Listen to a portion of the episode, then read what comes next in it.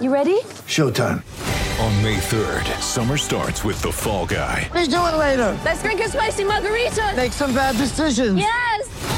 Audiences are falling in love with the most entertaining film of the year. Fall guy. Fall guy. Fall guy. That's what the poster said. See Ryan Gosling and Emily Blunt in the movie critics say exists to make you happy. Trying to make it out? Nope. Because I don't either. It's not what I'm into right now. What are you into? Talking. Yeah.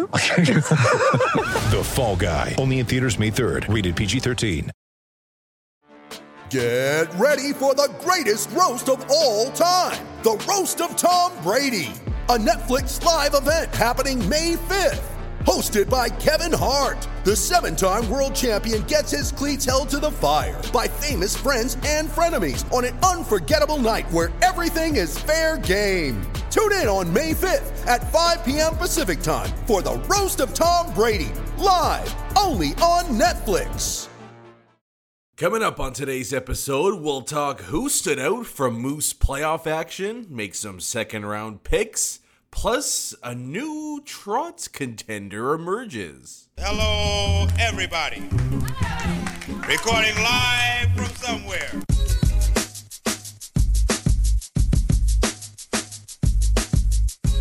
What's good, and welcome to another episode of Skates and Plates on the Hockey Podcast Network. I'm your host, Brandon Rowicki. You can follow me on Twitter at Brandon underscore Rowicki or the podcast at Skates Plates Pod. And then there was one in Winnipeg. Hope you guys had a great weekend. Unfortunately, it ended on a bit of a bummer as the Manitoba Moose saw their playoff hopes come to an end at the hands of the Milwaukee Admirals and the officials who let Milwaukee basically play tackle football on the ice in the third period. So, with that, that means the Jets and the Moose are now out of action, leaving the Winnipeg Ice as the lone game in town right now. Congrats on them.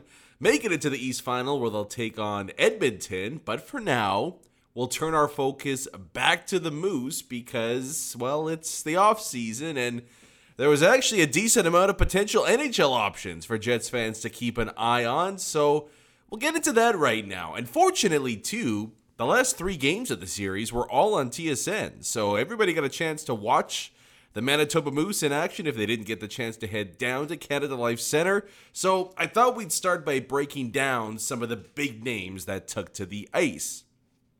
And we'll start with the biggest one. And I do mean that quite literally, because the person that stood out to me the most over the weekend from the games that I watched was Morgan Barron.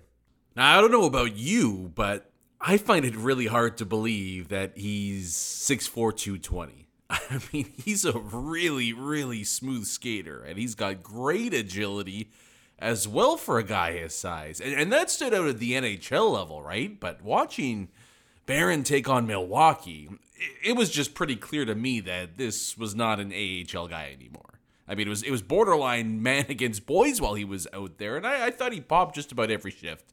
And you can see it too with his shot, right? He overpowers the goalie in Game Five with the only goal for the Moose.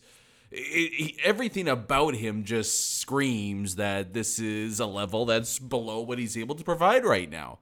And yeah, he he wasn't prolific production wise with the Jets, despite playing well since coming over from the Rangers, four points in 14 games. But to me, there's really nothing to be gained anymore by having Barron play with the Moose. He's either a complementary piece in your top nine, or maybe hopefully a driver on, on the Jets' fourth line.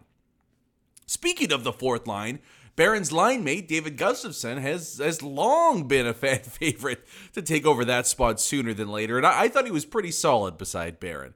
The thing with Gus's game is it's just there's no flash whatsoever. And so maybe sometimes a guy like that gets underrated a little bit because it's meat and potatoes and he just gets the job done, right? Like he's he's a big, strong, smart kid who just makes good read after good read and ends up impacting the game despite not standing out a whole lot during it, right? And and watching Barron and Gus play together, I don't know. You do wonder if Jets management has any inkling at all towards potentially throwing those guys together as part of the fourth line for next season. I, you know, part of me doesn't like it because I, I wouldn't mind seeing Barron get a shot beside some skilled players higher up the lineup. But at, I, I have to admit, it is pretty tantalizing to think that you know, there could be a monster fourth line here in Winnipeg next season. And, and it would be young too, right? I mean, for argument's sake, just imagine this. You could have six foot four, 220 Morgan Barron, six foot three, 210 Evgeny Svechnikov, and then the runt of the litter to round it up, 6'2", 200 Gustafsson. Like, that is pretty wicked. And, and it's not just, you know, having size to have size. I mean, all of those players, Svechnikov especially, like, there's a decent amount of skill between those three. So, Aim, you know what? Maybe I, I just might talk myself into making that happen going into next season. But, I mean, let me know what you think. That, that's, you know, going to be an under under talked about topic, I guess you could say, going into next season.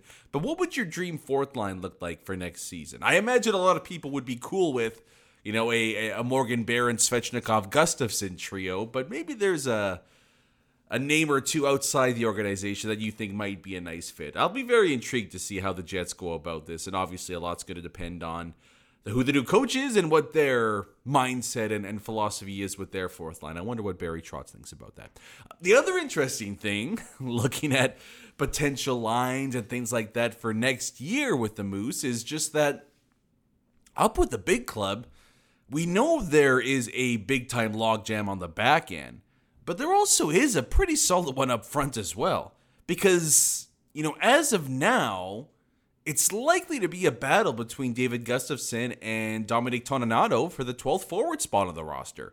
And and that's if Paul Stastny doesn't come back as an unrestricted free agent, right? So that could throw a little bit of a wrench into all of this. It also wouldn't include any potential outside help being brought in for improvement. I, I wonder how the Jets go about this. If if they decide to move out any players under contract right now for picks, prospects, what whatever it may be. I, I wonder how the Jets go about potentially opening up a spot for a guy like David Gustafsson or, you know, my personal favorite, Mikey Eyssimont. That's not going to happen. But, right, like, I, I wonder if, if they're looking to change up the mix a little bit, who stays and who goes.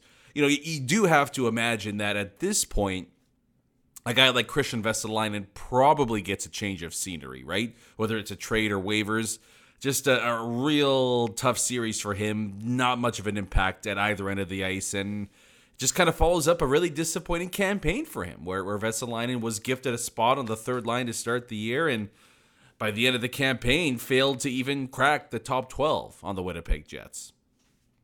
But that's pretty much it as far as who stood out from from up front. Now on the back end, again, the logjam there really fails to get any clearer after a few really, really strong performances by members of the Manitoba Moose, most notably and most excitingly, Heinola, as the young Finn had a few standout performances, specifically game four, where he had, you could argue, one of his best games as a professional hockey player. I mean, he was all over the ice in that one. I, I love watching young guys play with confidence. And that to me what was that that was what was most evident in in Ville Heinola's game in in the few contests that I saw with him playing the Moose over the weekend was just that he knew he was going to dominate down there. Like he, there there was almost a level of arrogance with his with his play, which I absolutely love. He just looked a touch faster in every area of his game that he has, you know, with the Jets, although he was getting better at the end of the year. But hopefully this can be a bit of a springboard for him going into next season. Again, though, although there's going to have to be a body or two moved out to make that happen. And I really wonder what happens on the blue line because the Jets uh, they're in this weird spot where they've got they've got a lot of good above average to good defensemen but no real high enders, right? And and there's some youth baiting on the door. I just I wonder how they go about reshaping the blue line, right? Because you have to bring in more talent, but if you do that, you're also closing the door for a youngster to potentially sneak in, like we saw Dylan Samberg do this year. So, this juggling act is going to be really, really fascinating to watch play out over the next couple of months. Surprisingly for me as well, the other most notable defenseman in that Moose Admiral series, the one that stood out more to me, it was not Dylan Samberg, but it was Declan Chisholm. Chisholm was a revelation I I thought he was fantastic. He was so good. I finally figured out how to pronounce his name correctly. But he was one smooth blue liner out there. I, I like his game a lot. And you know, he got that chance, I think it was in Detroit, right? To, you know, kind of parachuted in to play last second. But that's somebody I think I think Jets fans can start to get excited about the potential for Declan Chisholm. And and look, there's a lot of faults with this team right now, but the strength of their defensive prospects is clearly not one of them. And you can go right ahead and add Chisholm to the list, right? And may, maybe he gets higher and higher up the list with with how well he's played. And he's going to be an NHLer sooner than later, depending on, on what happens there. But as as far as his maybe his floor, I, I think I think Chisholm's going to be a bit of a beauty for the Jets pretty quickly here, and that goes along with you know a guy like Johnny Kovacevic, who I think has looked pretty damn good as well. You know, Samberg I thought was just okay in the series.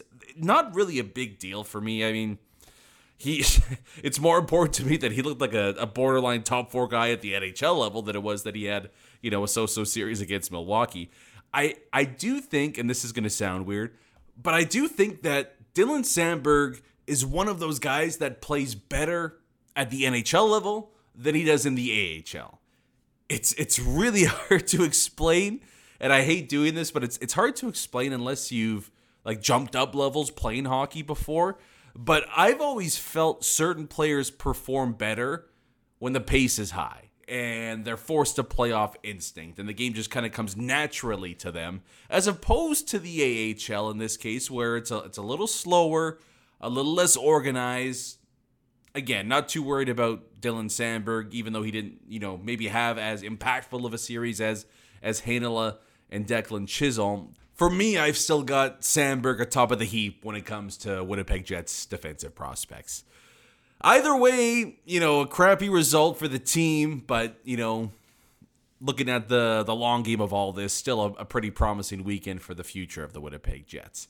Now, let's shift gears from the future to the present some interesting rumors popping up around Winnipeg, including a few nuggets from Elliotte Friedman's 32 Thoughts. Plus, we'll make some second round predictions in just a bit. But before we do that, let's give a quick shout out to our friends over at DraftKings, the official sports betting partner of the NHL, which has an unbelievable offer on the table for you as round two gets going here.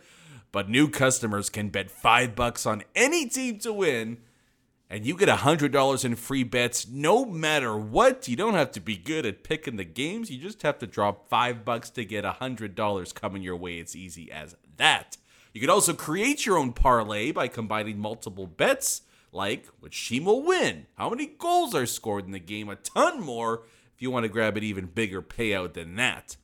Download the DraftKings Sportsbook app now. Use promo code THPN Bet $5 on any NHL team to win and get $100 in free bets no matter what.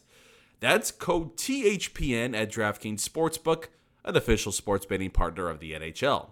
Minimum age and eligibility restrictions apply. See show notes for more details. All right, so some rumors and some of the offseason talks starting to kick into high gear as round one of the playoffs is done. And Trotz Watch is really the main topic of discussion here in Winnipeg, and it got ratcheted up to another gear once the news finally came down that Barry Trotz officially interviewed for the head coaching position here with the Winnipeg Jets, as well as general man. No, that second part's not true. I'm sure management was discussed, but Barry Trotz officially gets his first interview since being let go by the New York Islanders. Elliotte Friedman jumping on that point in his latest 32 Thoughts article and kind of rounding the main contenders into focus here.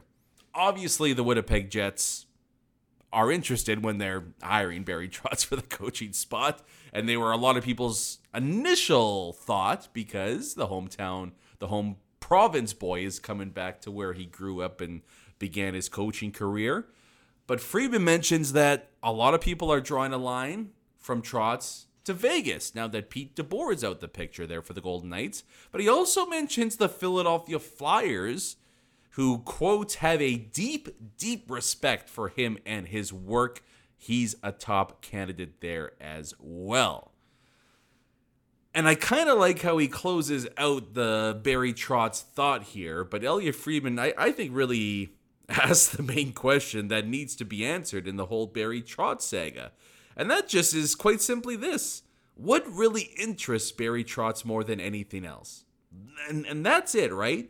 If it's coming home, and whether you know coaching and management is a part of that, but if it's coming home that's most important to him, well, he's going to be here in Winnipeg. If he wants a if he wants a challenge, he'll go to Philadelphia. If he wants maybe the most ready to win team, then you know what? That probably would be the Vegas Golden Knights. Although, yeah, maybe some people here in Winnipeg might argue that after the Knights fell out of the playoff picture, just like the Winnipeg Jets did this past year, right? But whatever is most important in Barry Trotz's mind, I think is just ultimately going to be the decider on this. But what's interesting to do now that we have this triumvirate of teams here that have I guess, publicly stated that they're going to be in on the Barry Trotz train, is is ranking them as far as who's most likely to ultimately get the pen to paper here. Is it going to be Philly? Is it going to be Winnipeg? Or is it going to be Vegas? As I see it right now, my rankings might surprise some people out of those three. But I think a lot of people might point to Philadelphia being the third most likely team to grab Barry Trotz to be their head coach, I, I don't agree with that because I do believe that while the Flyers definitely have the worst roster out of all the teams that are mentioned here, Comcast is definitely going to open up the checkbook and they're going to say, look, if you want five, six mil a year, you're getting five, six mil a year over five years. You want management say, we're going to give you management say. This is, I, I think the Flyers believe that, you know, right or wrong, bringing Barry Trotz aboard would be the ultimate springboard to get them back into playoff or, or cup contention. And if they can get that done, they're going to do whatever it takes to make that happen. I, I, I think that's enough for me to actually put Philly ahead of Vegas. I I don't think that Vegas is a good fit for Barry Trotz. And and sure they might have the most ready to win roster right now, but we know that Barry Trotz is interested to some level of having managerial control or ultimately moving into a managerial position. I don't really see that working in Vegas right now with both George McPhee and Kelly McCrimmon running the show there. I, I just it doesn't make sense to me that they would add another cook to the kitchen if management is so important to that. But the other part is, you know, I, I really wonder I wonder how Vegas has operated these past couple of seasons, has turned off potential employees for joining them, right? Like, if you're a guy like Barry Trotz, who's maybe on the back nine, maybe like I don't know, the 15th hole of his coaching career. Do you want to potentially take a risk going to Vegas knowing that if if you're not successful right off the bat, they've shown that loyalty is not an issue for them and you could be out the door right away. Right? I I wonder how much that cutthroat mentality appeals to somebody like Barry Trotz who might be looking for a little more stability at this stage of his career. I think the Flyers and I think the Jets offer that a lot more than the Vegas Golden Knights do. I, I think to me, I look at Babcock and Quenneville as potential options in Vegas. You know, big names on the coaching market, but not necessarily somebody that wants to get into the managerial side of things. I, don't agree with it, but I, I kind of sense that there might be a potential fit there with those names and what Vegas is trying to accomplish. So I actually have Vegas three in teams most likely to grab Barry Trotz as their next head coach. I'll have the Flyers second, but I'll tell you what, Jets fans, I, I really, really do believe Winnipeg has the inside track on this. You've got the hometown allure. You've got the fact that I do believe with the season that they've had here that, you know what, Cheveldayoff and, and maybe ownership is more inclined to bring somebody in to help on the hockey ops side of things. And the Jets have a pretty good roster. I, I know they haven't they haven't been as successful as a lot of people would like to, but there's a lot of good, intriguing pieces here. There's a lot of high end talent, and you've got a Vezina caliber goaltender behind all that. I, I think that would be something that's really, really appealing to Barry Trotz. You look at the roster, you look at the location, and you look at the potential managerial say in all things, I I do believe the Jets check off all three boxes, and they do so more than either the Flyers or the Vegas Golden Knights. So for me, I don't want to say that I would be surprised if Barry Trotz didn't sign with the Winnipeg Jets, but I do feel like it's the Winnipeg Jets race to lose. And I'd be very, very intrigued to see why they wouldn't be able to get this done here. If it's more money or if it's more, say, in the managerial side of it. But I don't know. I'm, I'm getting pretty jacked up about this. I, I really do think it's just, it's the perfect fit and it's happening with perfect timing on top of it.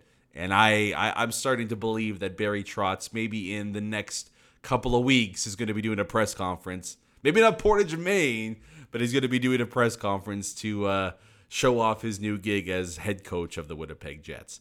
Now, that wasn't the only offseason rumor that popped up with Elliotte Friedman's 32 thoughts. And, and really, you know, Darren Dreger got into this as well. Um, but on the personnel side of things, just a few interesting little tidbits that came out there. The first kind of terrifying, and that's about Connor Hellebuyck and the Winnipeg Jets. Connor Hellebuyck told the Jets from Elliotte Friedman that he is happy to stay with the team as long as the plan is not to rebuild. Uh, you know, it, it just there's an element that scares me a little bit, just because there's you know Hellebuyck's at least entertained the thought that look, if the team's not good enough, I don't want to be a part of this anymore. So there's a little bit of fear there for me, but ultimately, how can you not understand where Connor Hellebuyck is at right now, right? He's faced more shots, he's played more games over these past few seasons than anybody else in the NHL, and you could make the case he's gotten the least amount of support in that time. I I totally get that he's not looking to play 60 plus games and try to win single-handedly anymore, right? Like he's he's firmly in the camp of I I want a Stanley Cup more than a Vezina trophy and I want it now. So ultimately I don't think it's something the Winnipeg Jets have to worry about. If they're going down the rebuild path, it's going to be look, it's going to be ugly and it's going to be a tough couple of years and you know what? Trading Connor Hellebuyck at that point I think makes sense. I just don't believe that this is anywhere near where the Winnipeg Jets are going. So it, it's it's kind of a moot point because you know Hellebuyck is happy to be here as long as they're not rebuilding. I don't think they're doing that, so no harm, no foul. The other interesting part is that Friedman reports that Mark Scheifele did not request a trade while meeting with Kevin Cheveldayoff. There's still uncertainty about what could happen, but it could depend on Pierre Luc Dubois' next contract, according to Elliotte Friedman that last part is really intriguing. You know, I I don't know what to make about the fact that Scheifele apparently did not ask for a trade in his meeting with Chevy. You know, that can be twisted a lot of ways, right? Scheifele could maybe not ask for a trade, but say that, you know what, my heart's not really here and, you know, do what you will this off. You know what I mean, right? Like he could say he wants out by not specifically asking for a trade, all that. So that that part doesn't really interest me a whole lot. But it's just the fact that Pierre Luc Dubois' next contract could potentially play a role into whether or not Mark Scheifele stays here. I, I guess that's more along the lines of, you know, maybe some people will look at that and say, maybe Scheifele sees Dubois gets, I don't know, eight million a year, is jealous, he's not making as much, he wants out because of that. I look at it as more if the Jets can get Dubois signed to a contract and, and he's he's a little uncertain about his future here in Winnipeg and is looking elsewhere well, then they're not going to trade Mark Scheifele because there would be a lack of, you know, high end centermen on this team's roster, and you're, you're kind of forced into keeping Mark Scheifele at that point. So there's a lot of moving balls here as to where this all plays out. You know, I'm still not too worried about PLD's future. Even if he does sign a short term deal this offseason, I don't know. There's not going to be too many places he can go where he's going to be playing besides somebody as good as Kyle Connor is offensively. So I I'm, I'm not too concerned about things for the next year at the very least. Maybe worry you know a year or two down the road. Um, but while Friedman was kind of you know maybe a little bit on the fence as to Mark Scheifele's future with Winnipeg, Darren Dreger was not. he joined Rod Pedersen's show over there in Saskatchewan, and and TSN's Darren Dreger. I'll I'll kind of paraphrase it a little bit here, but he essentially said that he's going to be surprised if Mark Scheifele is a Winnipeg Jet next season. Didn't didn't say you know trade request or no trade request, but you know, I, I, hey, look, I, I trust a guy like Darren Dreger. He puts a lot of his credibility on the line when he says something like this. And when one insider says something like this, I don't know. There's smoke, there's fire. I, I put a lot of stock into that. We'll we'll get into you know the whole Mark Scheifele, the whole Mark Scheifele, I guess, just discussion, the options, who he could be traded to, should he stay, should he go, all that. Maybe sometime next week we'll kind of officially dive into that and, and maybe just take stock of what options are on the table for the Winnipeg Jets. But at this point, I'm I'm certainly leaning towards that Mark Scheifele has played his last game here in Winnipeg, regardless of if Dubois signs a one year deal, a two year deal, or a six, seven, or eight year deal. But we'll touch on that as we move forward here. Still plenty of off season to get to, and you know what? I think some fireworks are going to happen sooner rather than later here in Winnipeg. Maybe more so on the coaching search side than the personnel side, but we'll we'll keep it all uh, we'll keep it all on our laps as we move forward into the off season. What we have to get to here before we wrap up the show, though, is some second round playoff predictions because the second round is now officially underway. So, without further ado, let's take some stock after round one, and then we'll make some picks here to close out the episode. But I had a pretty good first round, kind of good and then kind of awful. I ended up going six for eight with my picks, which you might, hey, good job. That's pretty impressive. Unfortunately, the two series that I picked incorrectly were the two teams that I picked to go to the Stanley Cup final. I, I, had, you know, Minnesota in a complete stunner, taking out the Avalanche, going to the Stanley Cup final, actually winning the Stanley Cup but doing so against the Toronto Maple Leafs, who I thought might go on a bit of a Cinderella run of their own and meet up in a Wild Maple Leafs Stanley Cup final. That's obviously not going to be the case. That's obviously on me for actually believing in both the awfulness that is the Maple Leafs franchise and the awfulness that is Minnesota sports as a whole. So shame on me for doing that. It's not going to happen again. I'm, I'm, I'm off that bandwagon moving forward. I can guarantee that. Uh, but we'll see if I can make it up here and, and go full for four with some second round picks here. So we'll start out in the East. The Battle of Florida for the second straight season. For me, it was going to be the most intriguing matchup, or at least maybe the most exciting matchup of round two. But Brayden Point's injury really puts a, a damper on that for me. I still think we see Tampa Bay I still think we see Tampa Bay perform at an extremely high level. I think maybe Nikita Kucherov might step up his game a little bit with Brayden Point out. But I will take the Florida Panthers to move on here. I, I think Tampa Bay's a little banged up in certain spots. I think the series against Toronto might have taken a little more out of them as we get down to, you know, games five, six, and seven. I, I wonder if we start to see that take its toll on Tampa Bay. And, and while I love, love, love Andre Vasilevskiy, and I think he's kind of shown that, you know what, he's the ultimate trump card that they can play. I do think once Florida starts to get going here, that they're ultimately going to be too much to handle offensively for the Lightning. And I'll take the Florida Panthers to squeeze by the Bolts in six games. Again, if it gets to seven, I don't trust Florida to, to finish the job, even though it's on home ice. But I like Florida to get this one done in six games and go to the conference final where they'll take on the Carolina Hurricanes. The Hurricane, unfortunately, Jets fans, the New York Rangers, I think their journey ends here. They're only four wins away from that Andrew Copp trade, passing over a first round pick instead of a second round pick. But ultimately, I just think there's too much firepower on, on Carolina's side here. And, and they've got, you know, whether it's Raanta or Freddie Andersen that comes back at some point from his injury, they're pretty set in net. Raanta was outstanding against Boston, but Jaccob Slavin, who has been kind of the NHL's most underrated player for a few for a few years now, had a whale of a first round matchup. I, I think he's going to slow down Artemi Panarin and Andrew Copp. And while Zibanejad and Kreider really started to explode at the tail end of that series against Pittsburgh, I, I just think it's a year too early for the New York Rangers. They they're getting basically nothing from their bottom six as well.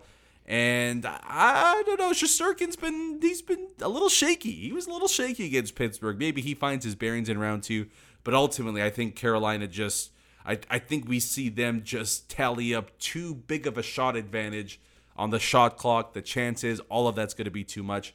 I'll take Carolina actually in a in a bit of a cruise for them in, in five games to take on the Florida Panthers in the Eastern Conference final. Out there on the west side of things, things get really interesting. The Battle of Alberta is finally back after 20, I think it's 20 years, at least 20 years maybe, since the two sides met the Edmonton Oilers and the Calgary Flames. So, so jacked to watch all of this one each and every game. But it's really hard not to pick Calgary in this one. I, I, I look, hey, Connor McDavid was the best player in round one. He's going to be the best player in round two but I I just don't think that's going to be enough against the Flames. On top of that, Leon Draisaitl is I think dealing with an ankle sprain or something like that. He's going to be hobbled. I, there's just too many things that need to go right Edmonton's way for me to think that they've got an actual chance in this series. So I'm going to roll with Calgary. I'm going to take them in six. I was going to say five. I'll take the Flames in six. I and I think Johnny Gaudreau being the guy to finally send my God, was that ever a series for Jake Oettinger? But for jo- Johnny Gaudreau and all his questions with his playoff performance of years past, for him to get that OT winner in Game Seven, I would love to see him bounce off that and have a monster, monster round two, and finally put those playoff issues to rest. But I do like Calgary to move on to the Western Conference Final, where they will take on surprise, surprise, the Colorado Avalanche. I, I did have the Avs losing to Minnesota in round two. That's obviously not going to be the case this time around. I think St. Louis gives them a much, much more difficult series than the sweep that the Avalanche handed to them last year. I love St. Louis's depth up front. I think Binnington's going to be pretty, pretty solid. I don't think he's going to be great, but I think he's going to be solid for St. Louis. But there's there's just no weak spot with Colorado. Uh, yeah, like uh, I, I think picking Minnesota to beat them was foolish to begin with. I just I, I can't find to me it's similar with the the Calgary Edmonton series. Too many things need to go right for St. Louis for me to think that you know the Avalanche aren't going to get this done. I'll take Colorado in six. I, I think St. Louis makes them work for it, but ultimately I'll take the Avalanche in six. And I wonder when the last time this happened, but I've got all chalk in the final four at this point. The number one seed from each division, for me, is going to head to the final four. Number one versus number one versus number one versus number one. I, I wonder what the last time that's happened. It's going to set up for for a hell of a, a conference final if things play out that way. Then ultimately a Stanley Cup final. I feel like it's been a while since we've had a matchup where the best teams from each conference go head to head in the Stanley Cup final. It always seems like some underdog team sneaks in there and then gets their their brains beaten by whoever the heavy favorite is. So it'll be a nice change of pace if things play out like that. But that's where we're going to wrap up the episode. Today, We'll call it quits, and then we'll get back to it at the end of the week here. Thank you guys so much for listening once again to another episode of Skates and Plates right here on the Hockey Podcast Network. When we get back to close things out Friday morning, we'll take another look, another update with the latest from Trotz Watch here in Winnipeg, any other offseason rumors that come to fruition, and maybe we'll even start a look at potential contracts for both RFAs and UFAs here in Winnipeg. That'll all come up when we get back at it on a Friday morning. Until then, have a great rest of your week. Stay safe out there as well. Peace.